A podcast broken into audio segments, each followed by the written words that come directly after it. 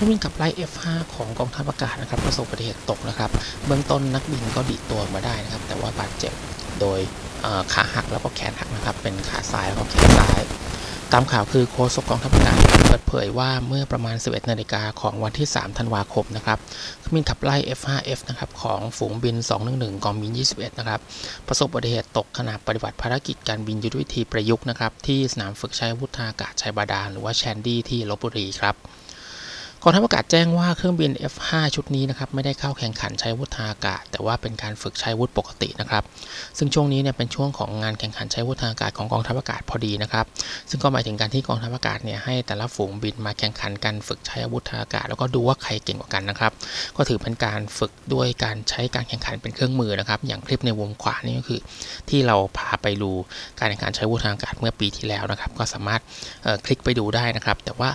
รอบนี้นะครับไม่ใช่การแข่งขันใช้วุธทางอากาศนะครับเป็นการฝึกบินตามปกติโฆษกกองทัพอากาศบอกว่าจากการตรวจสอบพบว่าเครื่องบินดังกล่าวนะครับเป็นหมายเลข 3 ของโมบิน 4 นะครับ ก็ประสบอุบัติเหตุขณะบินเดินทางต่ำนะครับ ด้วยที่ความสูงต่ำนะครับ ด้วยโมบินทางยุทธวิธี มีนักบินทำการบินจำนวนหนึ่งคนนะครับ สามารถติดตัวมาจากเครื่องบินได้ คือเครื่องบินนี้เป็นเครื่องบิน 2 ที่นั่งนะครับ แต่ว่านักบินเนี่ยในภารกิจนี้ครับบินอยู่คนเดียว ครื่องบินที่ตกนะครับก็ข้อมูลอย่างน้อยมากนะครับ เกินกว่าที่จะคาดการสาเหตุที่เป็นไปได้ของอุบัติเหตุนะครับ เพราะว่าเรายังไม่เห็นคลิปหรือว่าไม่เห็นภาพตอนตกนะครับ เนื่องจากว่าไม่มีใครเห็นนะก็ไม่มีใครถ่ายภาพมาได้นะครับ ส่วนนักบินเนี่ยก็ดิกตัวออกมาได้ แต่ว่าตามข้อมูลคือระยะสูงเนี่ยค่อนข้างต่ำนะครับแล้วก็มาด้วยความเร็วทำให้ลมเนี่ยก็ยังไม่กลางเต็มที่ ซึ่งในการปรับปรุงครั้งนี้นะครับกองทัพอากาศได้ทำการเปลี่ยนเก้าอี้ดีดตัวเป็นรุ่นใหม่นะครับโดยคาดว่าจะเป็นเก้าอี้รุ่น MK16 ของ Martin Baker นะครับที่มีขีดความสามารถสูงขึ้น แล้วก็สามารถดิดตัวแบบ Zero Zero หรือว่าดิดตัวจากความสูง 0 เมตรนะครับที่ความเร็ว 0นอตได้ ซึ่งก็ทดแทนเก้าอี้ดิดตัวรุ่นเก่าของ F5 นะครับที่มีปัญหาทั่วโลกนะครับที่ดิดตัวไม่ค่อยสำเร็จนะครับ รงนี้เนี่ยก็น่าจะเพิ่มความปลอดภัยมากขึ้น เพราะว่าที่ผ่านมาเนี่ย F5 ประสบอุบัติเหตุ นักบินเสียชีวิตเป็นส่วนใหญ่ รอบนี้เนี่ยนักบินก็สามารถดิดตัวได้สำเร็จนะครับ แม้ว่าจะบาดเจ็บก็ตาม แต่เราไม่แน่ใจว่า F5F ลำนี้นะครับเป็นเก้าอี้หรือยังนะครับ แต่ดูจากภาพที่กู้ภัยถ่ายมาเนี่ยก็เหมือนจะเป็นเก้าอี้รุ่นเก่านะครับ เพราะว่าเก้าอี้รุ่นใหม่เนี่ยอาจจะยังไม่ได้ส่งมอบด้วยซ้ำเพราะว่าเออเพิ่งทำการจัดหามาปีงบประมาณ2564นี่เองนะครับก็คาดว่าอาจจะเป็นเก้าอี้รุ่นเก่า ซึ่งถ้าเป็นเก้าอี้รุ่นเก่าเนี่ยก็ถือว่าโชคดีมากๆเลยนะครับที่นักบินรอดชีวิตครับ ส่วนสาเหตุนะครับตอนนี้ขอย้ำอีกครั้งนึงว่าเมื่อเนื่องจากข้อมูลอย่างน้อยมากนะครับ แล้วก็เราไม่เห็นภาพหรือว่าวิดีโอตอนเครื่องบินที่ตกนะครับ จึงทำให้เนี่ยเรายังแทบคาดการไม่ได้เลยว่าน่าจะเกิดจากสาเหตุใดบ้างนะครับ ก็ตรงนี้เนี่ยก็ต้องรอติดตามสอบถามว่ากองทัพอากาศเนี่ยจะมีการสอบสวนสาเหตุ หรือว่าจะมีการถแถลงให้ทราบในอนาคตครั้งนี้หรือไม่นะครับผม ทางนี้นะครับเครื่องบิน F5F นะครับลำนี้นะครับจัดหาเข้าประจำการในปี 2521 นะครับมีอายุการใช้งานมาแล้วใน 42 ปี แล้วก็เพิ่งผ่านการปรับปรุงไปเมื่อไม่นานมานี้นะครับ โดย F5F หมายเลข 21105 เนี่ยซึ่งเป็นลำแรกจากการปรับปรุงภายใต้โครงการ F5TH Super Tigris นะครับ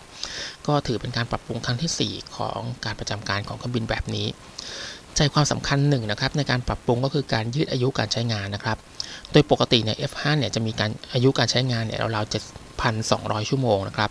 แต่เมื่อปรับปรุงเสร็จเนี่ยก็จะเพิ่มอายุการใช้งานเป็น 9,600 ชั่วโมง ดังนั้นเนี่ยแม้ว่าเครื่องจะดูว่าใช้งานมาแล้วนะครับ แล้วก็ดูเหมือนจะเก่าเพราะว่าใช้งานมา 40 กว่าปีเนี่ย แต่ว่าเมื่อยืดอายุการใช้งานเนี่ยก็สามารถจะปฏิบัติงานได้ต่อไปนะครับ โดยกองทัพอากาศเนี่ยก็วางแผนจะจะใช้งานไปอีกราวๆสัก 15 ปีหลัง ทำการปรับปรุงนะครับ ก็ดังนั้นเนี่ยเราก็จะเห็น F5 ชุดนี้เนี่ยบินไปจนถึงอายุเกือบเกือบ60 ปีครับ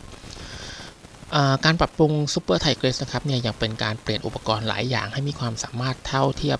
เทียบเท่ากับเครื่องบินยุค 4.5 นะครับ เช่น การเปลี่ยนเรดาร์ควบคุมการยิงใหม่นะครับ เป็น ELM 2032 นะครับ ของอิสราเอล การเปลี่ยนห้องนักบินใหม่ให้ทันสมัยมากขึ้นนะครับ มีจอภาพขนาดใหญ่ 2 จอเพื่อแสดงผลข้อมูล นักบินเนี่ยก็ใส่หมวกติดศูนย์เลงแดชนะครับ รุ่นใหม่ มีระบบ Data Link แบบลิงก์ทีนะครับ ที่พัฒนาเองในประเทศ สามารถติดตั้งแล้วก็ใช้อาวุธปล่อยที่ทันสมัยนะครับ เช่น Python 5 นะครับ หรือว่าอาวุธปล่อยสายกลางระยะเกินสายตาครับแบบ I-Derby นะครับ ได้ ซึ่งก็จะเป็นการเพิ่มแพลตฟอร์มในการยิง BVR ได้นะครับสำหรับภารกิจโจมตีเนี่ยก็สามารถติดตั้งกระป๋อชี้เป้า Lightning Tree ได้นะครับ พร้อมทั้งระเบิดนำวิถีที่จัดหาใหม่ก็คือ Lizard Three ซึ่งก็มีขีดความสามารถสูงกว่า GBU 10 แล้วก็ GBU 12 ที่กองทัพอากาศมีใช้งานในปัจจุบันนะครับ แล้วก็ยังเพิ่มระบบสงครามอิเล็กทรอนิกส์ด้วยการติดตั้งกระป๋อ Sky Shield Jamming Pod นะครับ ก็ทำให้ F5 ชุดนี้เนี่ยกลายเป็นเครื่องบินที่มีขีดความสามารถด้านสงครามอิเล็กทรอนิกส์สูงสุดแบบหนึ่งของกองทัพอากาศนะครับ รวมถึงมีการถ่ายทอดเทคโนโลยีให้ให้บริษัท RV Connect นะครับ ซึ่งเป็นบริษัทไทยเนี่ยจากบริษัท e l v i t ในการพัฒนาแล้วก็ผลิตชิ้นส่วนแล้วก็บูรณาการระบบด้วยครับ ซึ่งเราเคยวิเคราะห์ความสามารถของ F5 ชุดนี้ในคลิปนี้นะครับ ก็เราลองจำลองการรบของ F5 ชุดนี้กับระบบป้องกันภัยทางอากาศดูครับ ก็สามารถคลิกเข้าไปดูได้นะครับ ผมท้ายที่มุมขวานี้นะครับดังนั้นทั้งหมดนี้จะเป็นคำตอบที่ว่าทำไมกองทัพอากาศเนี่ยจึงไม่จัดหาเครื่องบินใหม่มาทดแทนนะครับดัง ดังนั้นเนี่ยก็ไม่ต้องมาเรียกร้องนะครับว่าเครื่องบินเก่าแล้วต้องซื้อเครื่องบินใหม่ทดแทนนะครับ เพราะว่ากองทัพอากาศเนี่ยตัดสินใจแล้วว่าจะปรับปรุงเพื่อยืดยุการใช้งานนะครับ เพราะว่าใช้งบประมาณน้อยนะครับราวๆสัก4ี่ห้าพันล้านบาทก็สามารถได้เครื่องบินยุค 4.5 ใช้งานไปได้อีก 15 ปีแล้ว เทียบกับการจัดหาเครื่องบินใหม่เนี่ยต้องใช้งบประมาณหลัก 50,000 ล้านบาท ดังนั้นเนี่ยสิ่งที่กองทัพอากาศตัดสินใจแล้วว่าจะปรับปรุงนะครับไม่ได้ซื้อใหม่ แล้วก็นี่เป็นสิ่งที่ ชี้ให้เห็นว่ากองทัพอากาศเนี่ยก็ต้องการจะประหยัดงบประมาณในการจัดหาเครื่องบินใหม่นะครับโดยการปรับปรุงยืดอายุเครื่องบินเก่าแทน แล้วก็การที่เครื่องบินตกเนี่ยก็ไม่ได้หมายความว่าเราจะต้องไปซื้อเครื่องบินใหม่มาทดแทนอย่างเดียวนะครับ เพราะว่ามันก็ไม่ได้ใช้แนวทางของกองทัพอากาศสำหรับฝูงบินนี้นะครับแล้วก็ฝูงบินนี้เนี่ยก็ยังได้รับการปรับปรุงอยู่เลยนะครับไม่ยังทำการปรับปรุงไม่เสร็จไปทั้งหมดเลย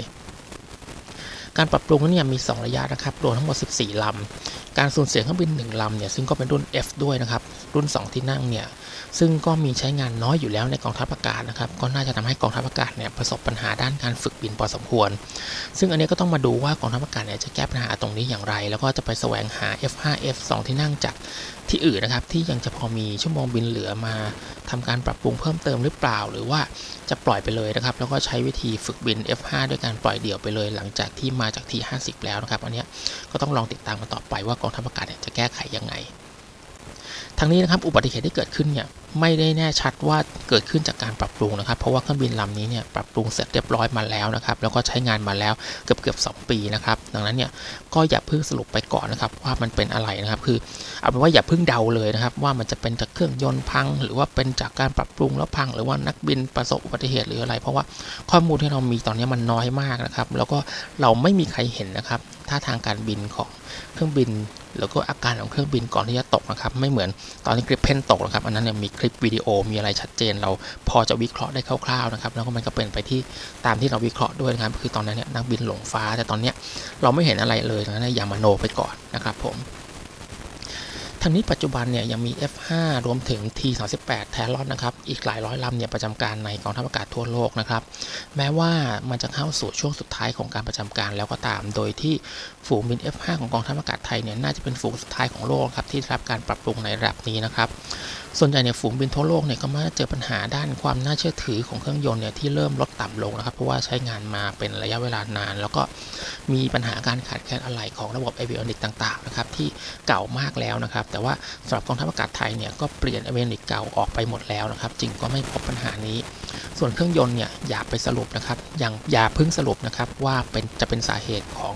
การตกในครั้งนี้นะครับ เพราะว่าอย่างที่เราว่ากันไปคือยังไม่มีข้อมูลเพียงพอในการวิเคราะห์นะครับ